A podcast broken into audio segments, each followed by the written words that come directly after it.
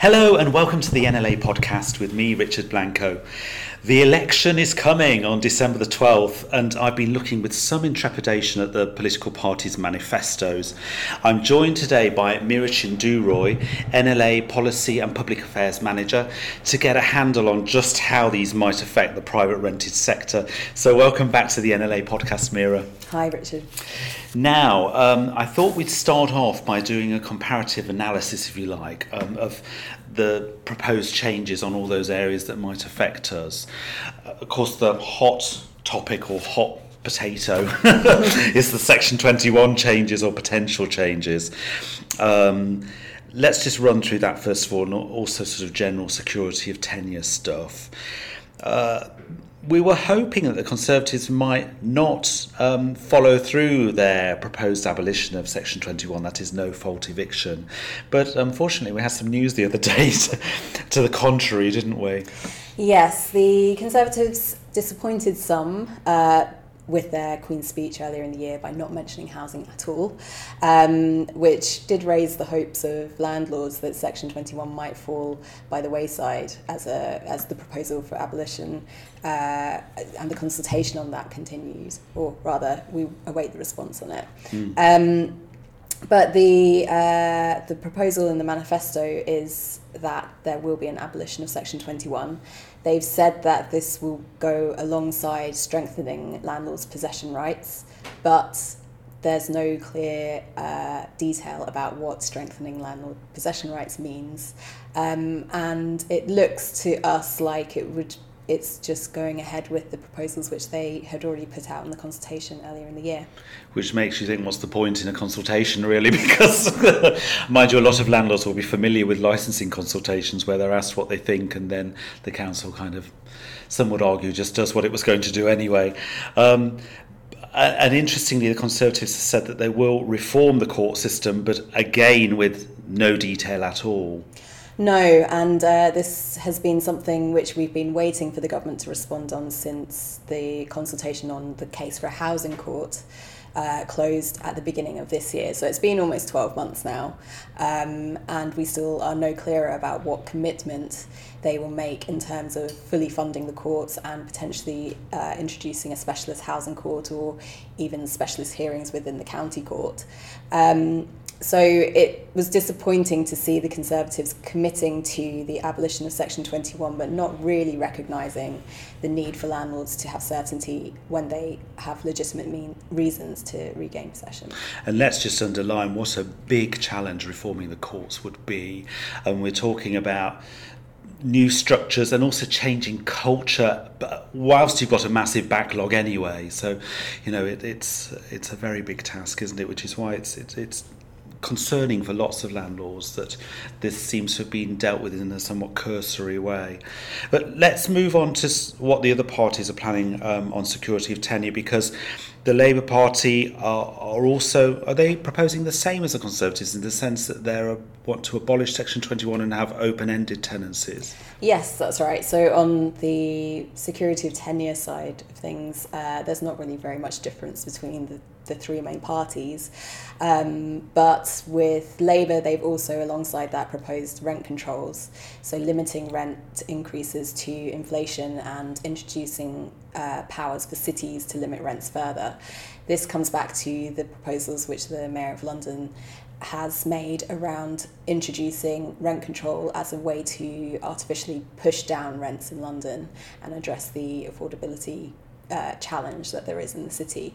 So that is a particularly challenging proposal for landlords, and I think uh, our polling earlier in the year suggested that uh, the abolition of the introduction of rent controls was the only thing uh, less popular with landlords than the abolition of Section 21.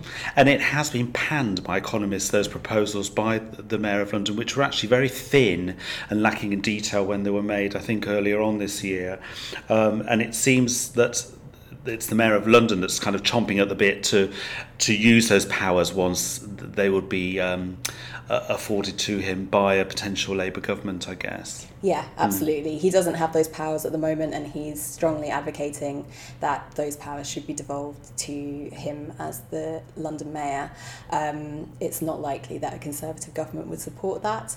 They haven't suggested that in their proposals, but if there were a Labour government, then obviously he would be much more likely to have the support of a national government on that front. Now, the Lib Dems are also in favour of those inflationary increases, which are not too terrifying for most landlords. I mean, given inflation is, well, if it's CPI, it's it's one and a half percent or thereabouts at the moment, isn't it? But interestingly, the Lib Dems are sticking to this three-year tenancies idea that Ed Miliband first floated, didn't he? Around, I think it came from a shelter policy or proposal actually around 2012, um, and they're also talking about inflationary increases. Anything else the Lib Dems? Um, so today they've just uh, confirmed that they do support the abolition of Section 21 as well. Oh, right. So, um, so yeah, there's no there's no difference between the three parties on that front. Uh, I'm not quite sure why it wasn't in their manifesto commitment, but they have mm. released that as part of their wider commitment to ending rough sleeping. There seems to be a sort of competing with the Joneses kind of thing going on with abolition of Section 21, and it seems that all three main parties think that that should be the default position now. Yes, I think that it's a reflection of the changing nature of the private rented sector. It's doubled in size over the last 10 to 15 years uh, and now is now a fifth of the proportion of the total um, housing supply in, in, in the country. Um, and the demographics of the people who live in the PRS is also changing. So you have more families living in private accommodation for longer periods, you have older people living in private accommodation, um, private rented accommodation, and uh, people staying in the private rented sector for their lifetimes. So, um, whichever government, whatever colour it is, is going to want to address that issue and shift the nature of the private rented sector so that it is a, a, a feasible option for those who want that security of tenure. Um, the challenge is that the government so far and the proposals from the parties so far haven't addressed the issue that landlords need to have certainty in order to be confident to invest in the sector.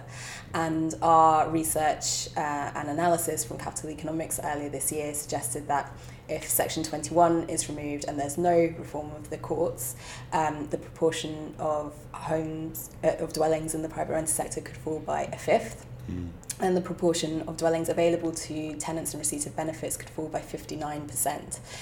Um, those figures would be significantly reduced with court reform, but we haven't had that commitment from anyone that court reform would come before any reforms to security of tenure. Yes, well, um, we may come back to this later because I want to talk about what the polls are telling us and who might form the next government. Let's move through some of the other issues. Um, there's licensing, isn't there? And I think uh, licensing, uh, property licensing, is kind of absent from the Conservative manifesto, but the Labour and Lib Dem manifestos both say that they want to bring in nationwide licensing. Is, is that right? Yes, that's right. Although we don't have any detail about exactly what that would entail, um, whether it would be uh, individual landlords being licensed or continuation of the pro- individual properties being licensed. So um, we really need a bit more information on that. But yes, the Conservatives didn't mention anything about licensing in their manifesto. However, they did, uh, the government previous government did complete a review of licensing earlier this year, which essentially confirmed that the status quo would continue. And a lot of these policies um, affect mostly England, don't they? Because, of course, Scotland has their own tenancy type, the RPTs, and Wales already has a, a national licensing scheme, and Scotland has a national register. So, um, by nationwide, I guess they mean England, really, don't they, with, with licensing? Yes, how, uh, um, housing is a devolved issue. So, the private rented sector, when they refer to that in their manifestos, they're talking only about England. Now, um, housing benefit and universal credit, of course, is still very topical, um, particularly as local housing allowance has been frozen for, I think it's four years. And now the Labour Party say they want to end that freeze, and I think also the Liberal Democrats say they want local housing allowance to be linked to average rents. Interesting, Labour Party is saying back to the 30th percentile, which is where the Tories moved it to, I think, in 2014, if I remember rightly, it might have been earlier. Yeah, so this is quite positive news for landlords. Um, it's been a challenge that the uh, local housing allowance has been frozen since uh, 2015 2016 um, and in many areas it, it isn't reaching the levels of the market rent and it's becoming increasingly difficult to maintain a business um, it, at the local housing allowance rate. So this is positive news for landlords and it shows that there is a commitment across the board to um, to addressing the challenge that the freeze on local housing allowances. And in fact, I think the Labour Party are also saying they're in favour of direct payments to landlords of housing allowance, which is a, a positive as well, isn't it? I think. Um, but they're saying they want to ban the exclusion of housing benefit tenants.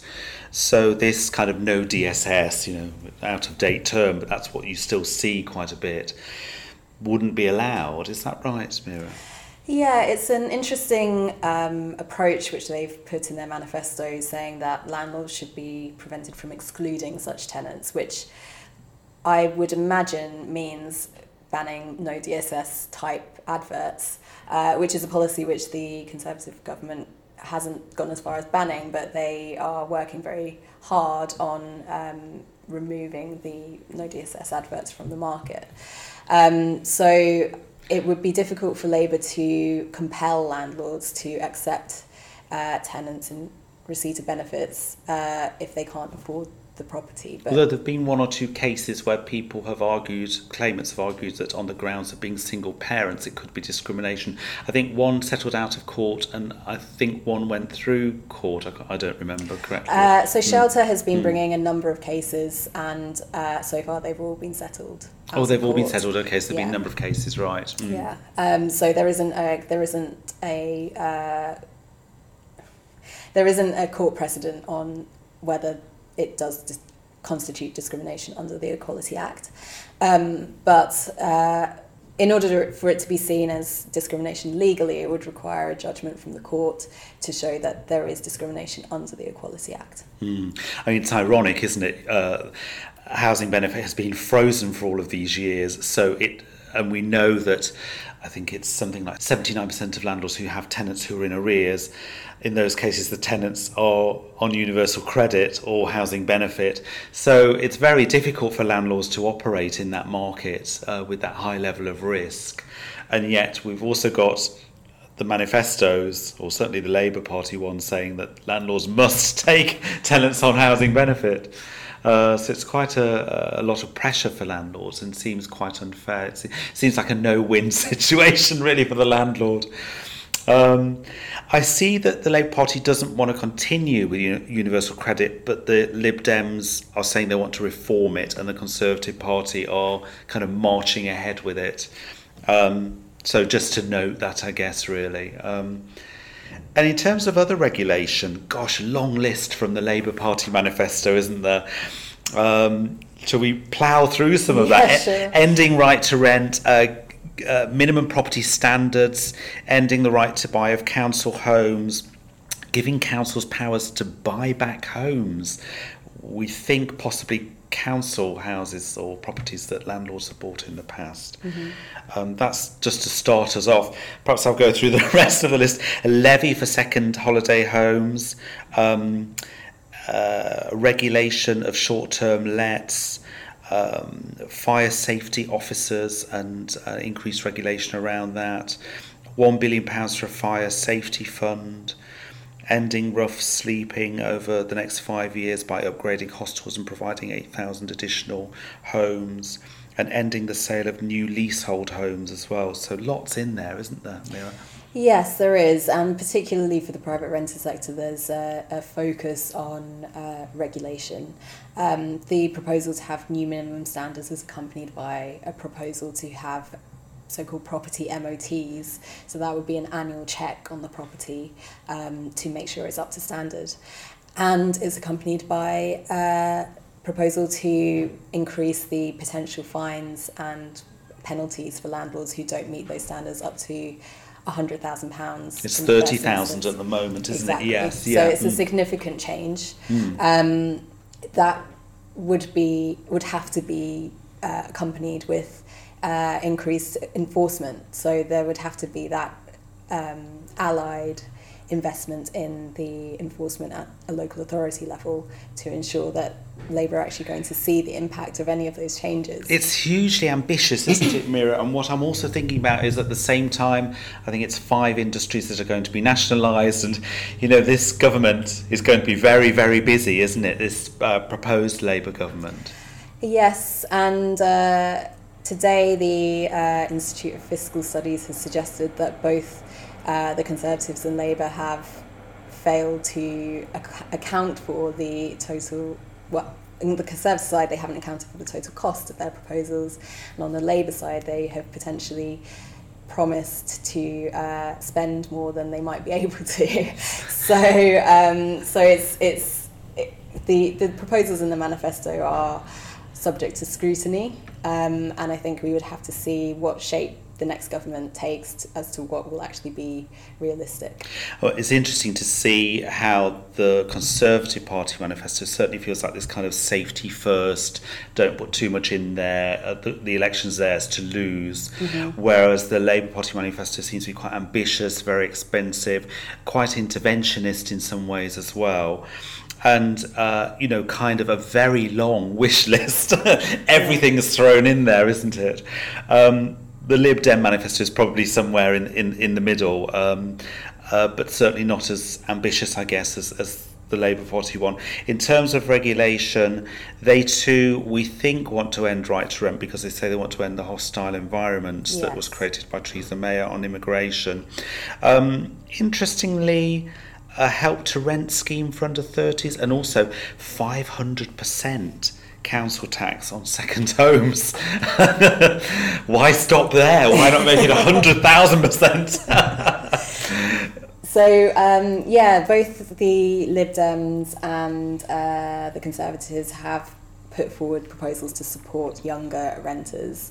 So, the Lib Dems have put forward a potential government backed deposit um, loan for first time renters under the age of 30. The Conservatives have talked about um, a lifetime deposit scheme, which uh, my reading of it suggests is probably deposit passporting, which is something that they've been talking about for a while, and there was a consultation on earlier this year as well.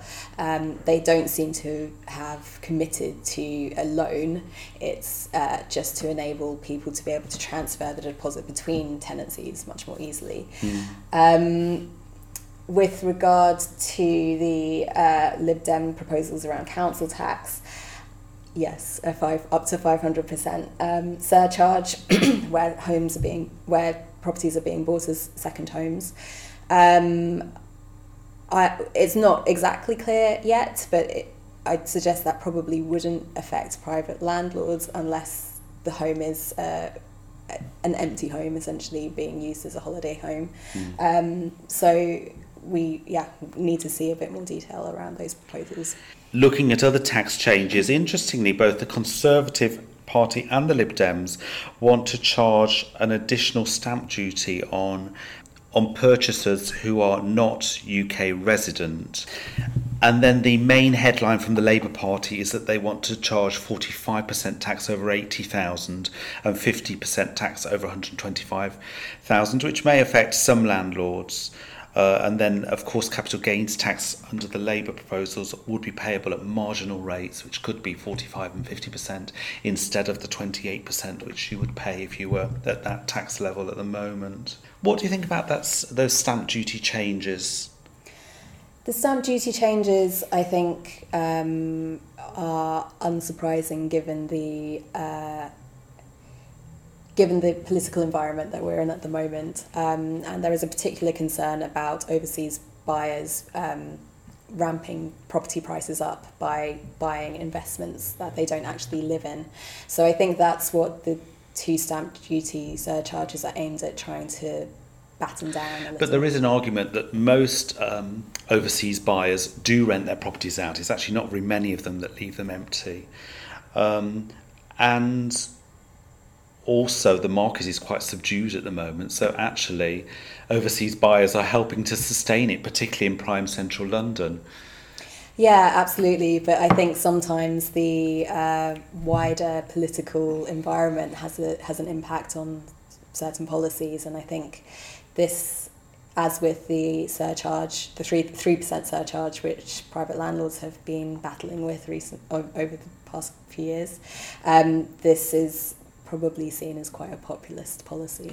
So the idea, presumably, uh, I would imagine that most overseas buyers do have more property, so they're already paying the three percent surcharge anyway. They're going to pay another surcharge on top of that. Yes. right. Um, now, briefly on house building, um, the Conservatives say I think one million over the next five years. Uh, the Lib Dems three hundred thousand per year, one hundred thousand of which would be for social rent the Labour Party 150,000 uh, council or social uh, housing properties per year. So they all want to build a lot of houses. And of course, the big question is whether it's sustainable or achievable, isn't it? Yeah, I think the challenge is that successive governments have failed to meet their house building targets. So, how are is the next government going to make sure that that happens? Um, there will also be challenges if we do leave the um, European Union. Where is the workforce going to come from in order to uh, sustain that level of house building? Yes, I mean, it feels like there's quite a lot of unjoined up thinking going on in all of these proposals, actually. Um, yeah, I mean, I think if we're going to Brexit, do we really want to turn off uh, overseas buyers in this way? And also, if we're going to Brexit, are we, as you say, going to have the workers that are able to help us build that many houses? And will we have as buoyant a rental market if not so many people are migrating to the UK as well. So yeah, absolutely. We've seen um, in our recent member surveys that members are feeling uh, at their least confident about the market that in since the survey started back in the mid 2000s. Um, so the challenges of the uncertainty around Brexit and in particular parts of the country, the the fall in demand, which some members have um, have assigned to the fall in demand from EU workers, um, really does present a challenge for, for landlords going forward. And I think that certainty is needed in order to uh, even out the market a bit more. Okay, well, moving on, I wanted to talk about this idea of political homelessness with you, Meera, because um, it seems that none of the parties are particularly interested in landlords' votes, are they? I mean, there are 2.5 million of us, but uh, maybe we're just a drop in the ocean. The challenge is that there are 11 million people renting, so the option for parties is do we appeal to the 11 million or do we appeal to the 2.5 and the 11 million um, is a very attractive uh, attractive choice.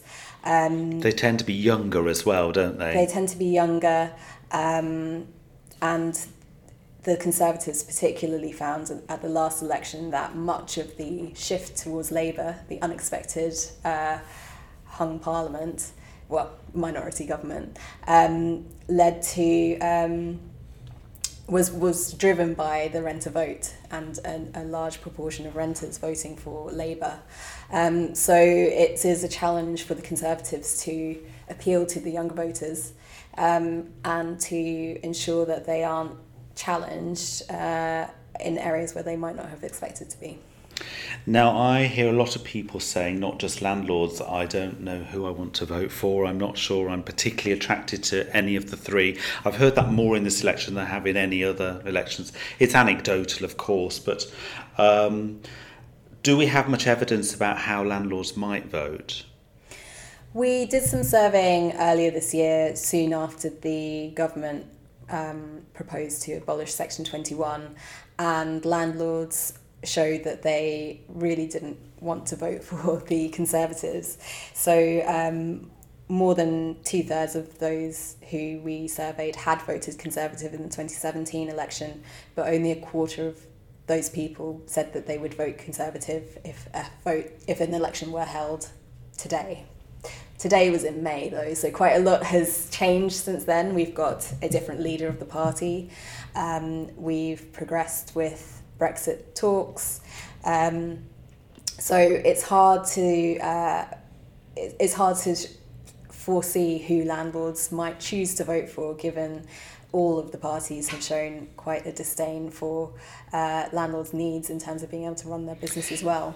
This is it. I mean, I've been thinking landlords house 20% of the population, but appear to have become political pariahs. And I'm wondering, are we stuck with this now for a generation? And, uh, and if so, how on earth do we turn it around? I think the challenge for landlords is to make the case for there to be a balance in the market. And we've seen for um, recent years and that the conversation has been about there being an imbalance in favour of landlords. Um, the proposals which the parties are putting forward now perhaps shift things too far the other way, and particularly if Section 21 is abolished uh, without having accompanying reforms of the courts. Um, this would really push a lot of landlords out of the market or to reduce the size of their portfolios or to be much more selective about the types of tenants that they would let to, which would have a knock on impact on the wider, wider housing sector mm. um, and be a challenge which I don't think the previous government or the parties currently have really thought about how they would address. Um, so landlords will continue to be an important part of the um, housing mix, and uh, it's a matter of making the case for the private rented sector and its value as one of those choices. Okay, well, looking at voting intention, and we're just over two weeks away from the election, the Conservatives uh, in the BBC sort of poll of polls, the poll tracker, are at 42%, the Labour Party at 30%, the Lib Dems at 15%, the Brexit Party at 5%, the SNP at 4%, and the Greens at 3%. And an analysis on the 28th of November in the Times analysis of the uh, various YouGov polls uh, says that that would uh, give the Conservatives 359 MPs, which is up 67. Um, Labour 211, which is down 32. Lib Dems 13, which is down 7. And the SNP 43, which is up 8.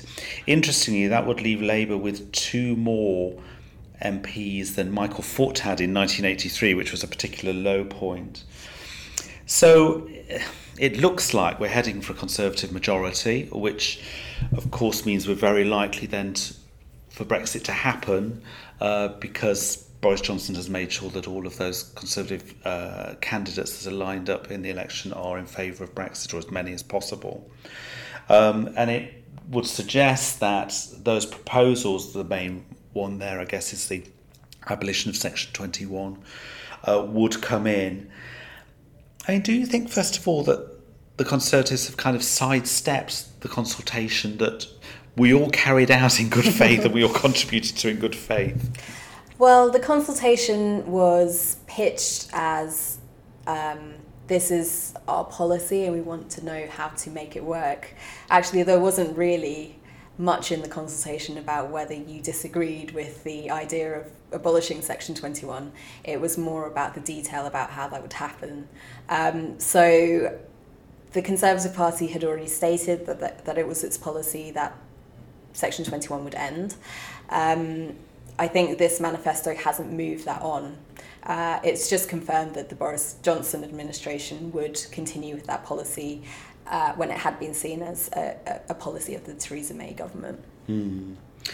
And I hear landlords already talking about how they're going to work with this new system. And, you know, I'm conscious that if you give notice at the beginning, according to the consultation, that you're going to sell the property or potentially move into it, then after two years, um, a judge would grant that or uh, we don't know if it'd be mandatory, I guess, or discretionary under the new Section 8, however it might work. Um, I mean, the fact that landlords are starting to think how we're going to work with this system, I guess, is. Do you think it's sensible for us to be thinking in that way, Meera? I mean, another one that I've heard landlords talking about is let's hope we get an accelerated process as well. I mean, what do you think is the best we can hope for? I think the outcome of the consultation should show um, the impact that some of those proposals will have on the sector and things like having to give prior notice. We proposed um, having to give prior notice that you have the intention to sell or that you may need a family member to move into the property actually complicates things because most landlords will just include that anyway in their tenancy agreement as a, as a way to protect themselves in case their circumstances change in the future. Um, so we really need to see what the outcome is of the consultation response from the government once it's in. Um, and uh, a lot of the proposals in the consultation, I think, will see some shift uh, in exactly how they will work and and the potentially the grounds or details about the grounds. Um, a consultation is intended to be just that a consultation so uh, I, I wouldn't rely on the detail that's in the consult that was published in the consultation wait and see what comes out from the government's response because that will really give you the indication of where things are going and timing wise the government's going to have a lot on its plate so I'm saying to people, not for a couple of years, or you know, the new system won't come in for some time. Do you agree with that, Meera? I think it really depends on which government we get. Um, a Conservative government may not prioritise it, whereas a Labour government almost certainly would. Um, so it really depends on the government that we get. The quickest that we might be able to expect it to go from uh, first being discussed in Parliament through to enforce legislation is a year. It depends on the transition period after the legislation is passed before it comes into force, and it depends on exactly when the government has parliamentary time in order to introduce the legislation in the first place. And just to be clear, the consultation did say that existing tenancies would not be affected, it would be new tenancies from the date. Um, yes, so um, the consultation says mm. that it wouldn't be retrospective. So if you have an existing tenancy that continues past the date, um, you'd still be able to use Section 21 for that existing tenancy. Okay, well, if the uh, opinion polls are correct, and we do get a Conservative government, it sounds like there will be quite a lot of negotiation going on uh, in, in the next couple of years around what exactly the new framework looks like. Um, but that's it for this podcast. Uh, we'd be interested to hear any thoughts or experiences that you would like to share, and you can tweet us at National Landlord or comment on our Facebook page, which is facebook.com forward slash National Landlord. You can catch up with previous editions on iTunes or via the news and campaigns section of the NLA website, which is landlords.org.uk. My thanks to my guest, Meera Chindooroy, and to you for listening.